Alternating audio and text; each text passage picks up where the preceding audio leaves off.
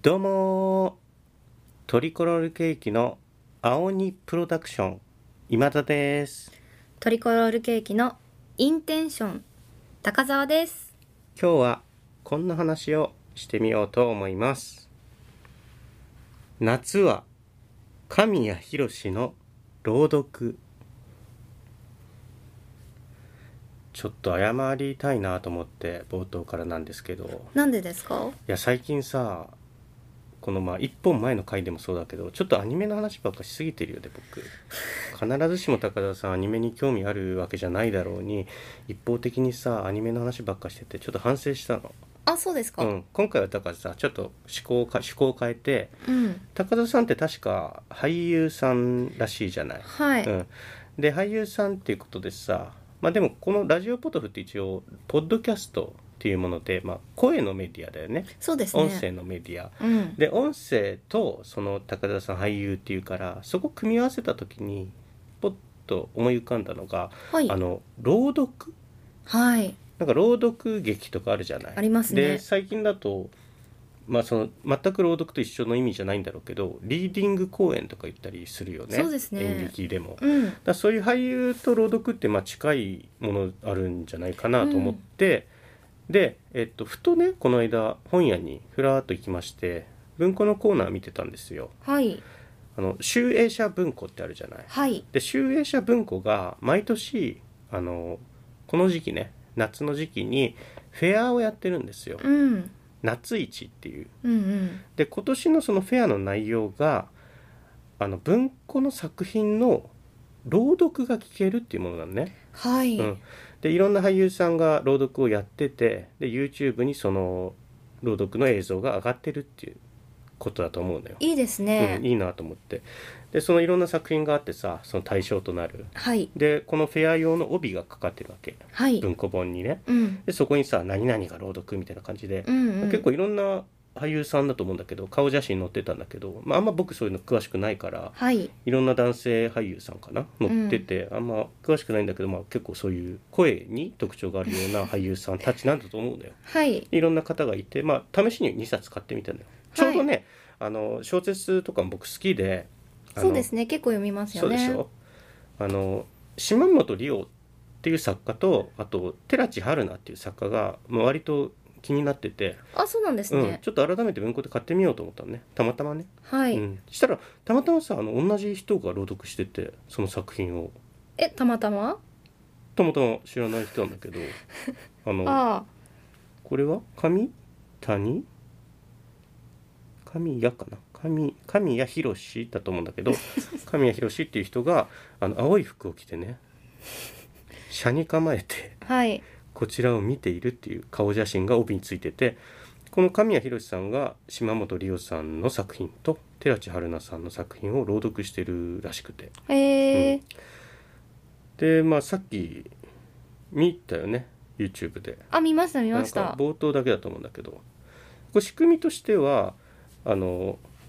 朗読の前半は YouTube で見られるとうんで後半は作品を買ってその帯から QR コードを読み込んだ先で見れるとはいいう、まあ、ビジネスモデルはいなんですね。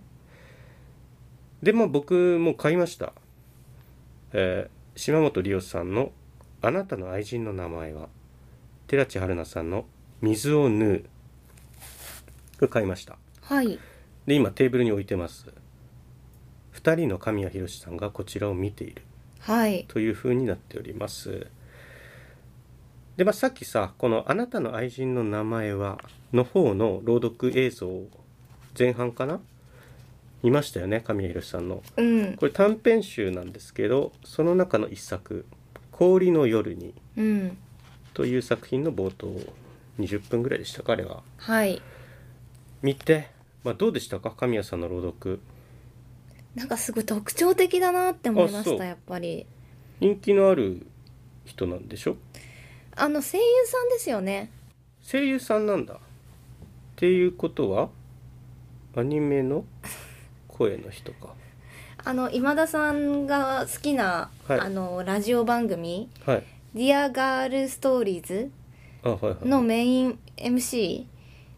え桑原祐希と本堂楓のパリパリパーリーじゃなくてあで違すいかます違います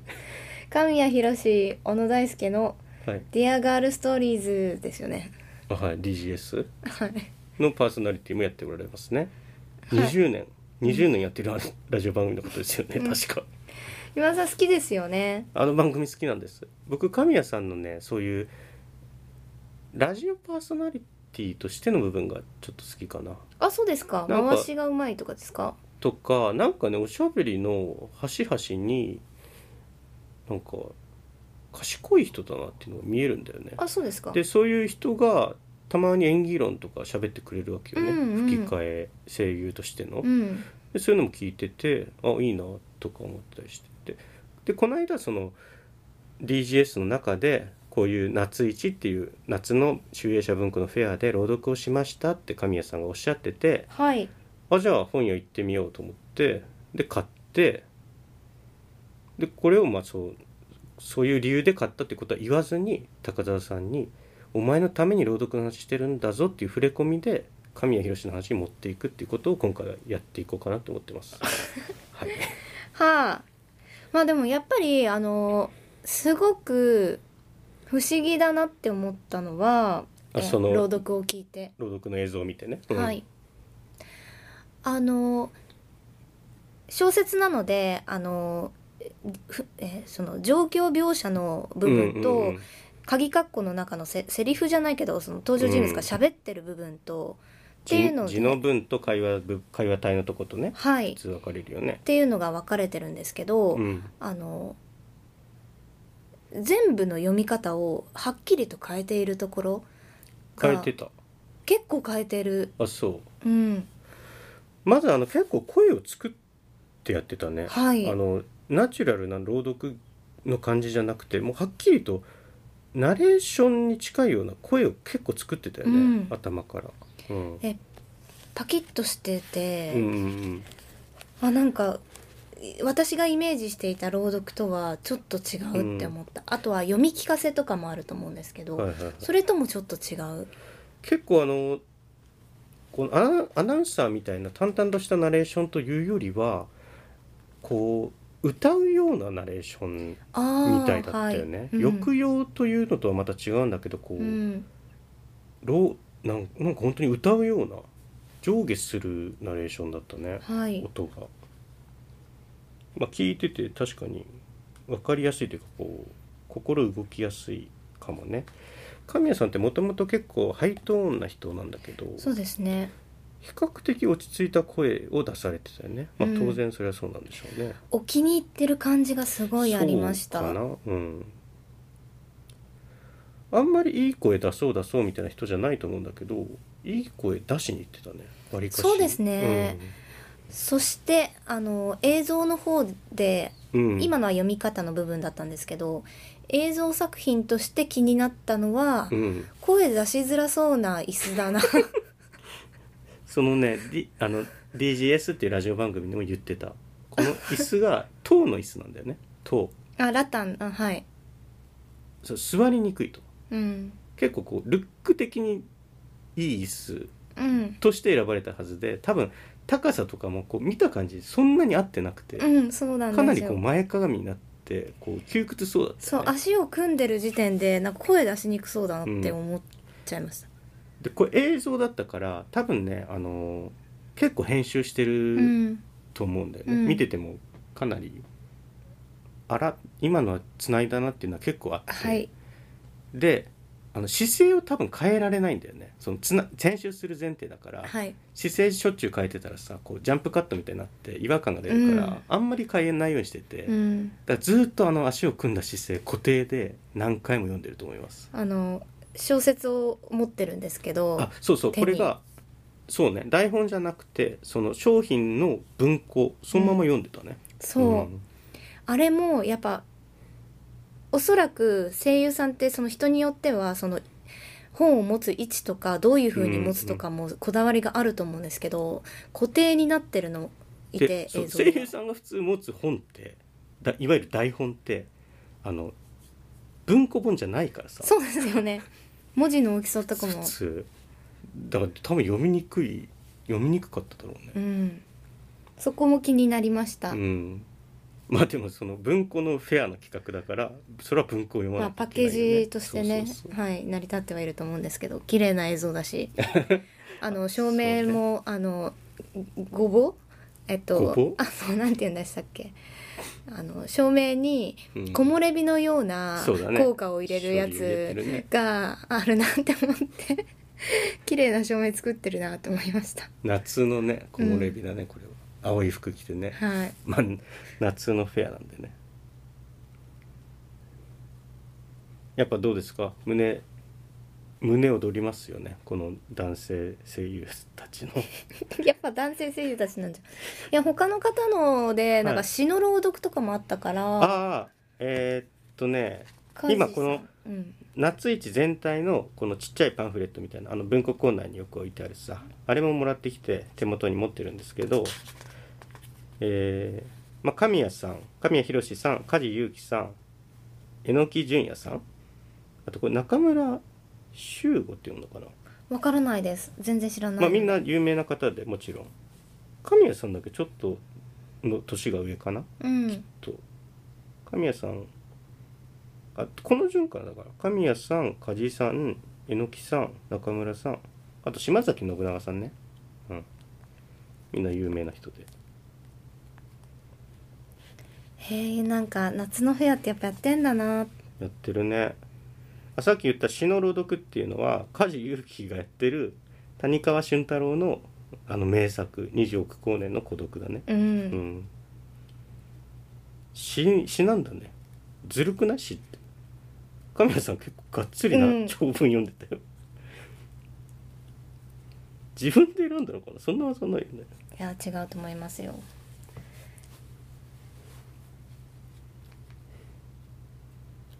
伊坂幸太郎を朗読するのかあこれはプレゼント企画もやってますよ声優さん5名のサイン入り夏市限定ポスターを抽選でプレゼントとのことですよへえへえというのはやんあなきゃいらないなって思っやたんなきゃってこといでやす違よいね。ます違いますうん、自分が中学生だか高校生くらいの時かな、うん角川の夏のフェアうん、のイメージキャラクターがうん、東出さんでしたねあ、そう。はへいえ。この人誰っ東て思った覚えがある出うん。え、なんで？えなんか素敵だなと思ってあそうなんだそれは有名になる前の。前前まだあれか、宝石デザインの学校通ってる 頃ですか。もう霧島とかより前ですあ、そ相当前ね。じゃうあ、んそんなことある？えモデル時代ってこと？そうモデル時代もあったんですか東出さんって多分役所の前モデルでしょ。そっかやってた東出としてじゃあ出た俳優東出じゃなかったってこ俳優じゃなかった、と。へえ。あ俳優として活動し始めてたのかもしれないですけど、うーんあれそうだっけ霧島がデビューとかじゃなかったあそうですねデビューです、うんまさか東出の話をされるとはねこれだからえっと今ね神谷さんの朗読を前半20分を見たわけなんでで僕その対象の文庫本買ってきてあるんでこのあとねもう一人になったらあの後半を QR コード読んでねよ見ようかなって思ってますねう。ん「ヨマニャチャンネルで」ヨマニャチャンネルね集英社文庫のねヨマニャチャンネルねいやーこれなんだなやっぱマーケティングあマのーケティングにゃにゃにゃんこの気配が感じるし、うん、えー人気声優さんうん、たち、うん、夏目友人帳あるからね神谷さんなんてにゃんこイメージ強いからね夏目友人帳って何ですかアニメあ 知らない知らない5期をやろうかっつってるとこなんだよえそんなにそやっんてなるんにだへえ5期だっけ6期だっけ忘れたけどあれ私これ欲しいですえー、よまにゃちゃんよまなよまにゃチャンネルじゃないですこの夏市の限定での、えー、よまにゃ画面クリーナー、今えー、帯の一裏を冊買うとその場で一つプレゼント今帯の裏の広告を読んでるわけねはいやこれだからもらいましたよ僕2冊買ってるんで二個もらいました2つもらっえたん一で個すくださいよどこやったっけ見つかったらあげますけどはいいるかこれいるえクリーナーは欲しいな ?100 均100均に行く手間が省けるみたいなイメージで言ってる確かにへえあーこのしかものりたけさんなんですねこの「ヨマニア」のキャラクターをデザインされてるのは のりたけってこの絵のイラストレーターのあ方ああの人ねうんうんうん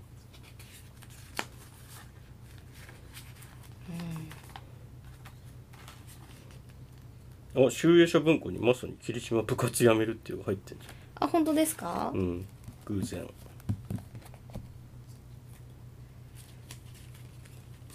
いいですね最近って文庫って買った？最近はあちょっとあの訳あってシェイクスピアのあの文庫文庫っていうか訳物で文庫で買いましたわけあって。わけあってあー小説は最近買ってなシェいイクかスピアな、ちくまの。えっとちくまですちくまと、あともう一個あの白水社のやつも買いました松岡和子。はい松岡和子役と小田島裕二役2つ買いました、福田福田有常だ常有常有だっけはい坪内商用、う坪ん内翔陽そうねシェイクスピアの翻訳の歴史をね今全部を朝訳一朝一全部訳した人たちうん とかもね、いますよね坪内商用訳だとねハムレットをねハムって書いてあ ってねや役名のところあそうなんですねハムが喋ってるみたいになっちゃちょ坪内翔陽まで行くとさすがに何て言ってるか分かんなくなっちゃうん で古くて言葉うが、あでも坪内商用ぐらいがあれなんだよ口語で小説を書き始めたんだよあそうなんですね昔はもっともっと分かんなかったんだよ文豪ってあ対象ラインナップにはい大沢有松さんがあいる、高澤さんの 高澤さんがかつてねブックオフではなくきっちり新刊書店で買っていた新宿ザメを物され た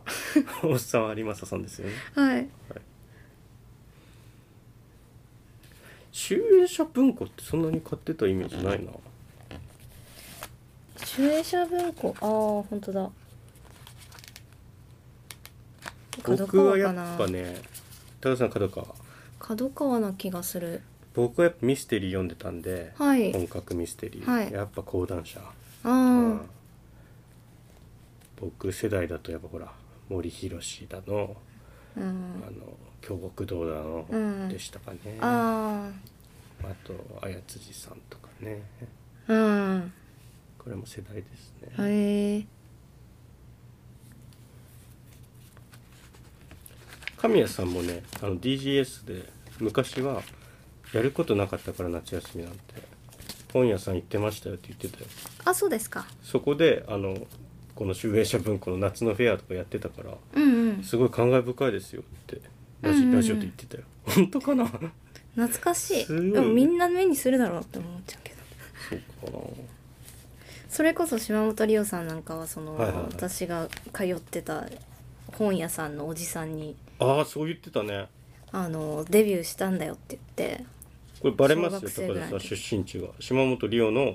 出身地と近いってことでしょそうですまさに生活圏がもう被ってるぐらいの話でしょ、はいかつてね、うん、だから4軒先とかの小学校出身だって言われて 4軒先あもうそれ近いのか分かんないねでも私はあの知ってる小学校で区内ってこと、はいつまりねほにょしょほにょほにょ小学校のうん子なんだよって言われてうんえかわされましたねー、交わされた んだ奈良タージュをはい島本さんってあのえっとあの人と結婚した人だよねあの佐藤優也知らないです誰ですか佐藤優也はまさに講談社の作家さんですよへ小え小説家さんですよ講談社あの講談社からデビューしたねうーん佐藤優也ぐらいもうへ青春でしたね僕のそうですかメフィスト賞って言ってさミスミあステリーあのはいノベルスの賞があって、スバル新人文学賞とかのやつ読んでましたね昔はスバルは集英社でしょ多分あれは集英社なんだだと思うけど島本理央ってそれなんじゃない違うかなえー、群群像新人文学賞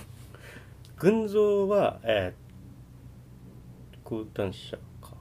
あわからないですわかんない身長ではないってことでしょもうわかんないよね文芸雑誌も昔とムード違うし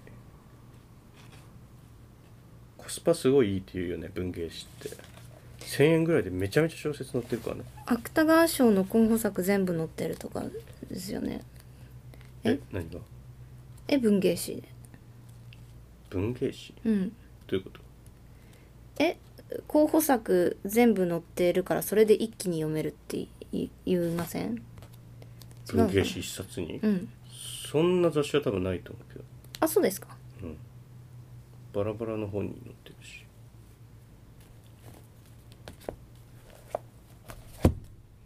うまく出せてないな僕のこの文学部出身のさ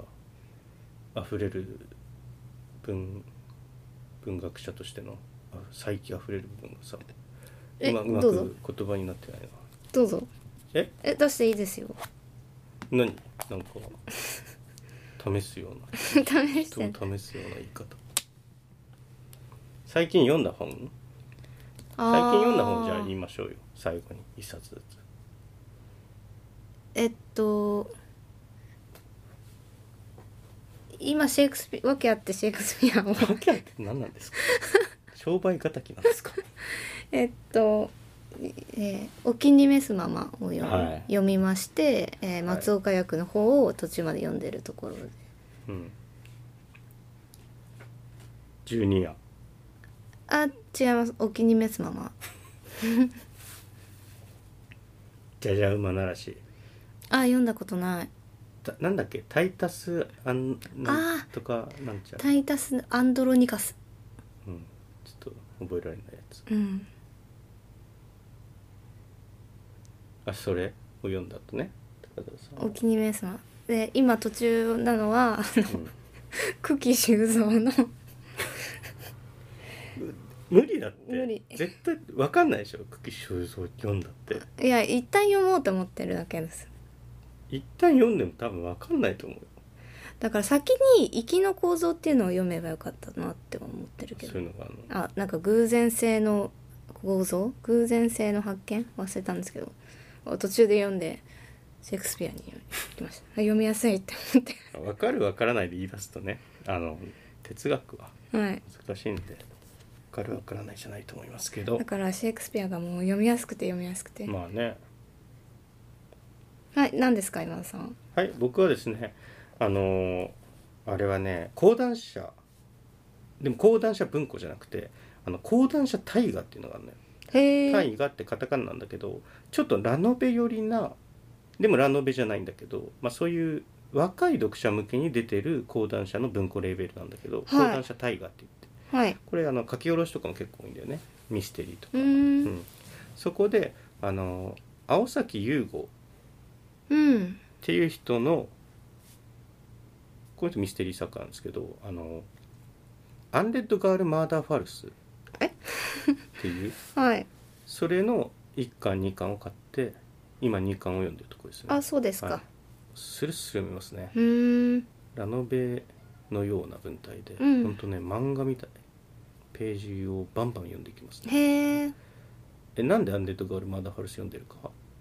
聞いてないですけどって言何いでたいすわかけはいアニメ化されて今やってるからだよ、あそうなんだうん、へえあの1巻の一巻が2話ずつ入ってるんだけど1話あたりアニメで3週やるんですよはいで1話2話3話までは第1巻の1話だったのはい次が多分第2巻の1話なんだよねうんで今第2巻の1話を読んでるところだからはいあのアニメの「アンデッドガールマーダーファルス」を止めてるところなのあそうなんですさっねさと読まなきゃ先に原作読みたいんだこれに関してはねやっぱへえミステリーなんでどあそっかうそっかそっかどう映像に落とすんだろうってとこで楽しんでいきたいんでなるほどうん、1話は良かったねあのアニメの1話2話3話は、うんあの吸血鬼の設定で本格ミステリーをやるっていううーんちゃんとミステリーの要素も入ってました面白かったはいえ借りたいって別にいやいいですいいですちょっと私積んどく本当に多いんで今積んどくはさあの 本な読んだことな当いコロンブスの卵みたいなこと言うけどもうそれも聞きましたなんです積いんどくは読んだことにしていいよやよくないよくないやいいいいいよくな本い買えないよそうしなきゃそうなんですよねじゃあもう読んだことしなきゃあのーなんだっけあのー小説っていうか本書籍版のあのー欲しいものリストみたいなうんものを私作っててアマゾンでアマゾンじゃなくて別のあビブリアっていうアプリがあるんですけど、うんそれで作っててもうとんでもない量になっちゃっててじゃあそのビブリアに登録した本は 読んだってことしていいダメダメだから進まないってそうしなきゃああこれ一回やってみなよめちゃめちゃはかどるからえそれは購入がはかどるってことですよね購入とかまあ盗難とかさ盗難って何ですかえ万引きとかしない本の万引き本当に良くないですから ね万引きは全部ダメだよ何ならいいとかないからあのいやもうお腹が空いてしょうがなくてもう死ぬしかない時はパンを盗んでもうとがめないと思うな、それは違うよフランス革命の時代のフランスでしょそうそそれはそうだろうけど今の日本ではダメよ、うはいもう通報だよあとね農家でね桃を盗んだりあそうねダメですよね盗んであの駅前でしょそう東京の駅前で売るわけねううん、ダメだよ片棒担いでますからね犯罪行為、はい、そうだ私小説じゃないですけど最近読んで面白かったのはうん、あの漫画、えー海外の漫画であのアクティングクラスっていううんうんうん漫画が面白かったですクッ。ティングクラスはい、演技の演技の学はい校うん演技のまあカルチャースクールみたいなところに、へーえー通った通っている、えー老若男女何人かがなんかグループで、えー演技とか誰かになるみたいなトライアルを通してちょっと変な方向に行アっクていテくィみンたいグな。クラスっていうタイトルはい、なんか聞いたことあるよそれアクティングクラスってあれじゃない武田砂鉄 が帯かなんか書いてたじゃんはい、そうですそうです、うん買った買ったそれ持ってるわそれ私が貸したんですよね人から読んで借みりてくたださい本は自分のものだってことにしていいと思うよああ半分同意はしますね ダメだって泥棒だよでも友達から一生借りてる本とかあるからいや僕から一生借りてる本あるからね高田さんえ何何え1円も儲からずに T シャツを売る方法だよあそっかあれ返しませんでしたっけえうちにないよだってあとドキュメンタリーのやつも借りてるなああなんか高くない、えー安くないやつだよね多分古めのうん泥棒じゃんいや泥棒じゃないですよ 盗んでないしはいじゃあこんな感じですね結論は DGS を聞きましょうってことあ結構「ヨマニアチャンネル集英社文庫」のうんこ面白いから見てみたらいいんじゃないですかねで気になったら購入すればいいんじゃないれかさなっき高田さんが発見したけどさ「ヨマニアチャンネル」いろいろ動画上がってるけど今回のね夏一の声優さん動画もた何本も上がってますけど声優さん5人いるんでね今回あの神谷博の動画が一番再生されてるねやっぱり桁が全然違う桁は違うねやっぱキャリアの長さとか人気のうーん神谷さん以外の声優さんだってすごい若手人気株ばっかりようーん梶さんなんてもう超有名だし、へうえん、梶さんっていうか梶裕貴さんねうん梶さんっていうとあれ山ちゃんみたいだってややこしいですけど木漏れ日だなみんな青い服着て木漏れ日の中で笑ってるなこの笑ってるのが信長さんだっけもう誰もわかりません私ヒこんャダインに似てる梶裕貴でしょ多分 いや大じゃないんだよね梶裕貴なんだよこれが神谷さんだよ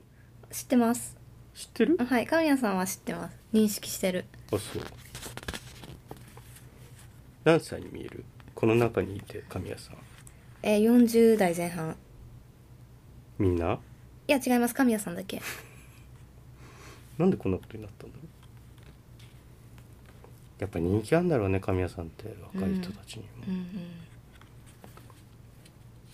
えのきさんってこれ多分呪術廻戦のあの主人公の虎杖の人じゃないっけうんあ全然知らないんでこの中村修吾さんってあのあれのブルーロックのさあのあいつだよねえブルーロッ クの根津ね根津ジンパチじゃなくてなんだっけ鉄人パチじゃないネゴエゴ人パチ英語エゴ人パチはほんで神谷さんだからあそうか熱人パチは違うかはい熱人パチは昔の人で同じ名前の俳優さんがいるっていうはい5人のさ刑事の熱人パチだからはい病気になったのに 5, 人5人サーガにふまはたい出てくれた人だかはいら、また東出の話持ってってる5人の話にしていや違いますよすぐ東出の話にしようとしてサーるガの方のね、うん、サーガのあんな最後も待ってるって知らなかったよ5人に面白すぎるだろはい大丈夫ですかいやもう大丈夫ですよえっと振り返りですよね振り返りはどうなんですシーズン77必要ですかまあ必要かまあえだってこれ今田さんが必要だと思うからそう思始いめまたすはいラジオポトフでは毎週金曜日土曜日月曜日水曜日に新作を配信しております週に4本異常なペースと言っていいでしょうはいで今回配信しておりますのが水曜日に配信が開始される予定でございます、はいえー毎回水曜日に配信えされる金曜日では水曜日です、はい水曜日に配信されるものは、えーそのしシーズンの4本目ということで4本すべてについて簡単に振り返るという時間あをは取いらせていただいております、うん今回はシーズン77でございました長いですねだいたい77週目ということですねそして319回もでうすね全これ然は超えてます、うんこれが319回になりますというわけで金曜日に配信されたものから順番に振り返ってまいります、えー金曜日に配信いたしましたのが第316回「現代川柳の旅路」ということで高沢石部明を読むと題しまして、えー現代川柳界の大先人石部明さんの句について高澤さんがどのように血肉にしているかということを語るとうん聞いて今回集まったわけなんですけども意外や意外そうでもないというふうにそんなことはないんですけおっどしゃい始めましてそんなことは言ってませ目んけかどらねもう目から星が飛び出ましたよ僕はあ推しの子あの石部さんのことをね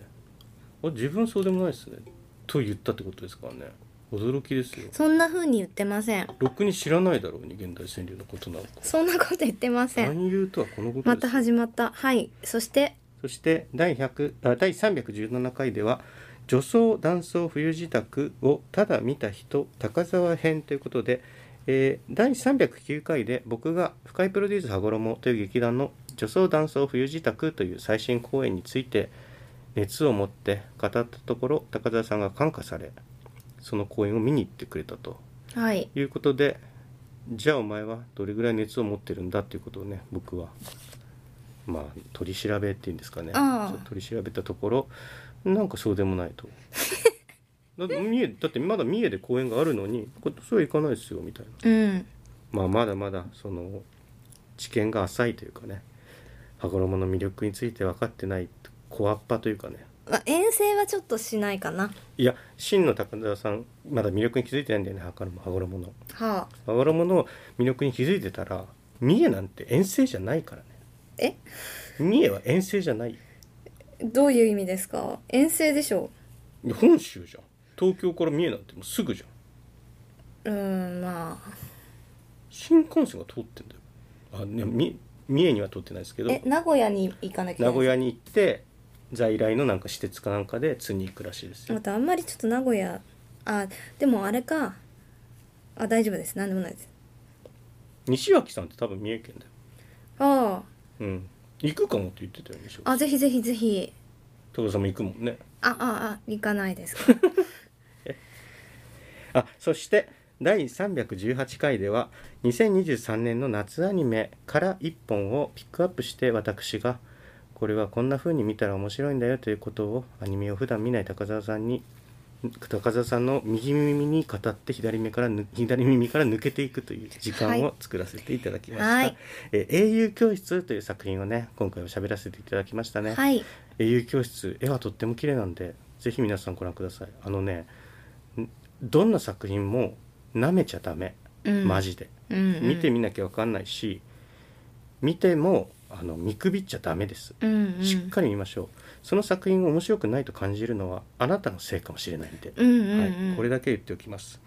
これアニメだけじゃないですよ映画でも小説でも何でもそうですからねそうですね、で最後は、えーシーズン77の4本目は第319回「夏は神谷博の朗読」という回でした、はーいえー人気男性声優さん神谷博さんが、えー今年2023年の集英集英社文庫の夏のフェア夏市の企画で朗読の動画を YouTube に上げられていたというはーいでそれを見てねあ朗読ってすごいなと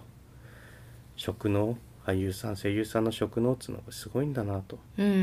ん高田さんもねその俳優さんのまあ端くれなわけですから、はい、うん、学ぶところは多いですよね声多い優でさんすから、うん映画なんか見てる場合じゃなくてさ本当にアニメから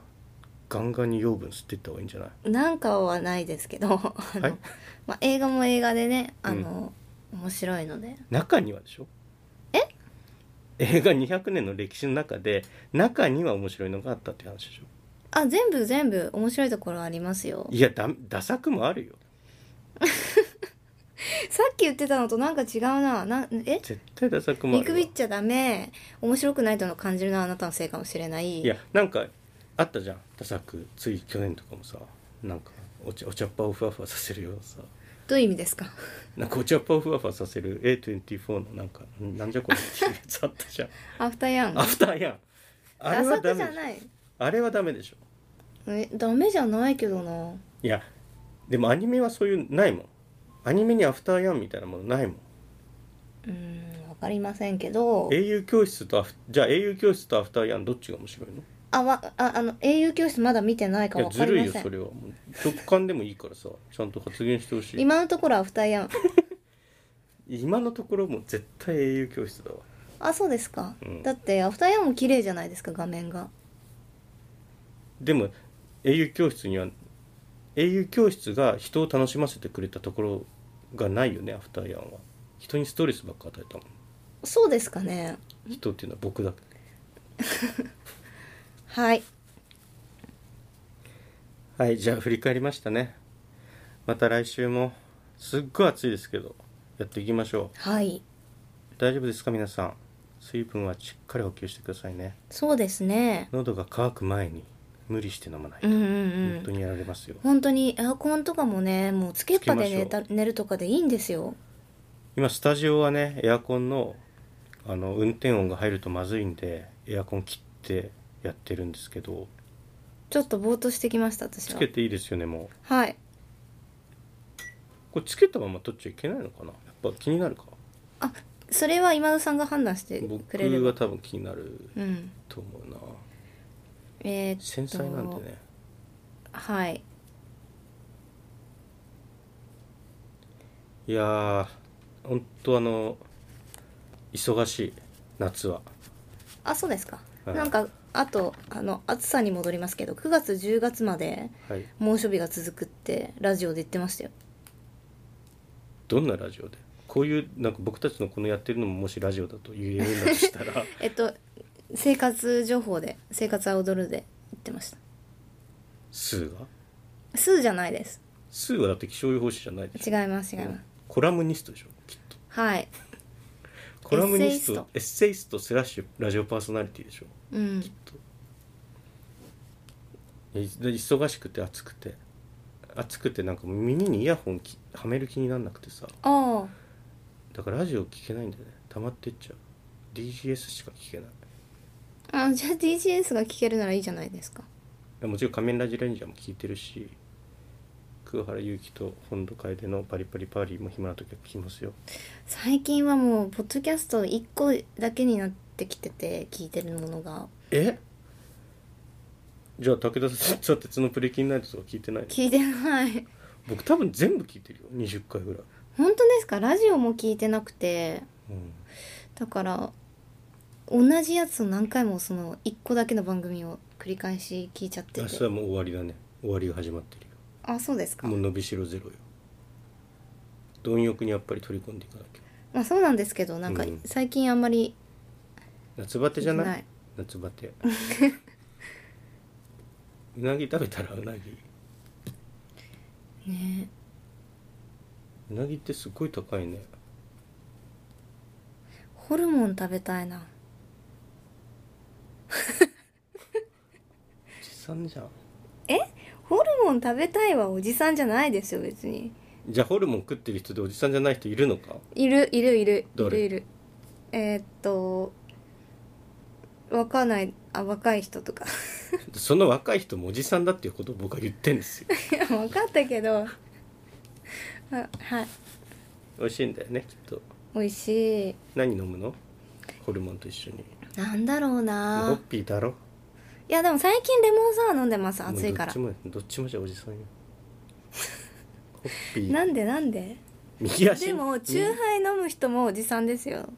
チューハイはあのたどり着くとこだから ホッピーとレモンサワーは違うよあの道端にあるベンチと一緒だ から座っちゃうって感じだはいじゃあ大丈夫ですか大丈夫とは 何です何のことですまたダラダラダラダラいいのかなあいっかよくないよちょっと暑くて何も考えられないそうね暑くて何もはかどらないよねあーでもさ昨日はあの掃除しました掃除部屋中のお掃除してあのリュックサックを洗濯したくてえっとあのボロボロ丸の洗い買いあ替えて買い替えた方のリュックサックをえヨーロッパに持ってったやつあ持っててないですうんあリュックでもそっか夏場は汗吸っちゃうだろうしね、そうなんですよだからリュック丸々洗濯してみましたそして靴もちょっと前にあのゲリラ豪雨張りの土砂降りがあったんですけどうちの近くの方ゲでリラ豪雨ば りゲリラ豪雨ではないあれってゲリラ豪雨じゃないですよね知らんよどれよえーっとちょっと前の火曜日くらいかなゲリラ豪雨じゃないのうーんでも結構長くなかったですか1時間半か2時間くらいゲリラ豪雨ってすぐ止むんだえすぐやむと思うけどへえ通り雨のこうんとなんでゲリラ豪雨っていうのゲリラ的に不意に予告なしに降るから全雨がそうでしょあの天気予報とかもあるじゃないですか天気予報でゲリラ豪雨の可能性ありって言えばいいってことそしたらゲリラ豪雨じゃないですよね豪雨ですよねゲリラ舐めてんじゃないいやゲリラは見たことないのかもしれませんのねゲリラのこ奇日襲本ぶでりはを、ま、舐めてんじゃなういんベトナムのベトコンえっとというわけでなんもないの靴も洗った靴洗ったはいうん靴洗った方がいいよマジで、うんさっさと掃除掃除は別にいつもするけど夏なあ電車暑いなあ開いてるから窓がああなんかマイバスケットも昔より暑くなってるなあのー下北沢にお芝居見に行ってうんちょっと時間が40分くらいあったんでウェンディーズに入ったんですよ下北に、はいディズあるっけあのカラカンの下がもともとあそうなんだ前からウェンディーズじゃないと思うけどウェンディーズになっててへえあの本当に寒かった冷蔵庫みあたいそにうウェンディーズがあのチルドチルド食品になっちゃった寒くてそうなんだ映画館もなんかもっと昔涼しかったよねあそうでしたっけそうかな、ん絶対涼しかったよちょっとエアコンが冷たすぎるのがもうちょっと耐えられない難しいよねあの座る位置とかによってはさ直撃するとさすがに寒いよね、うんだからずっとこうむ動いててくればいいんだけどね直撃するところを作らないようにあでも私その扇風機とかがなんてラウンドになってる首があの、うんずっと動き続けてるとかもうすごい気になっちゃって嫌です なんで風がファってくる瞬間が定期的にあるのがすごい嫌で動く風何その理由猫え気になるなんか気になるも何もそういうものなんだから気にはならないでしょ気になります嫌いとにかく風が出るものが嫌いです私あそうなの、うんなんで冬不快になっちゃうんだよ ねあの電車を乗り換える時暑いね駅構内あああれ悔しいよねいや暑いはもうねいいんですよいやー暑い僕やだわ寒いも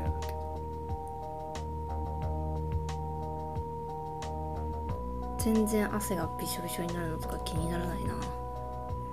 やっぱ自転車こいでるとほんと T シャツ1枚絞れるくらい汗が出ますーわだからリュックを洗ったんですよやだわ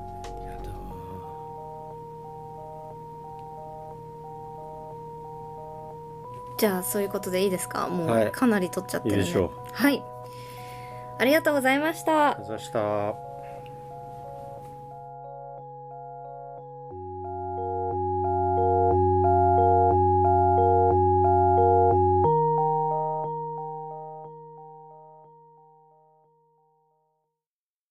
聞いていただきありがとうございます。ラジオポトフでは皆さんからのお便り、コーナーへの投稿をお待ちしています。概要欄にあるお便り受付フォームからお送りください。あなたのお便りが番組を作る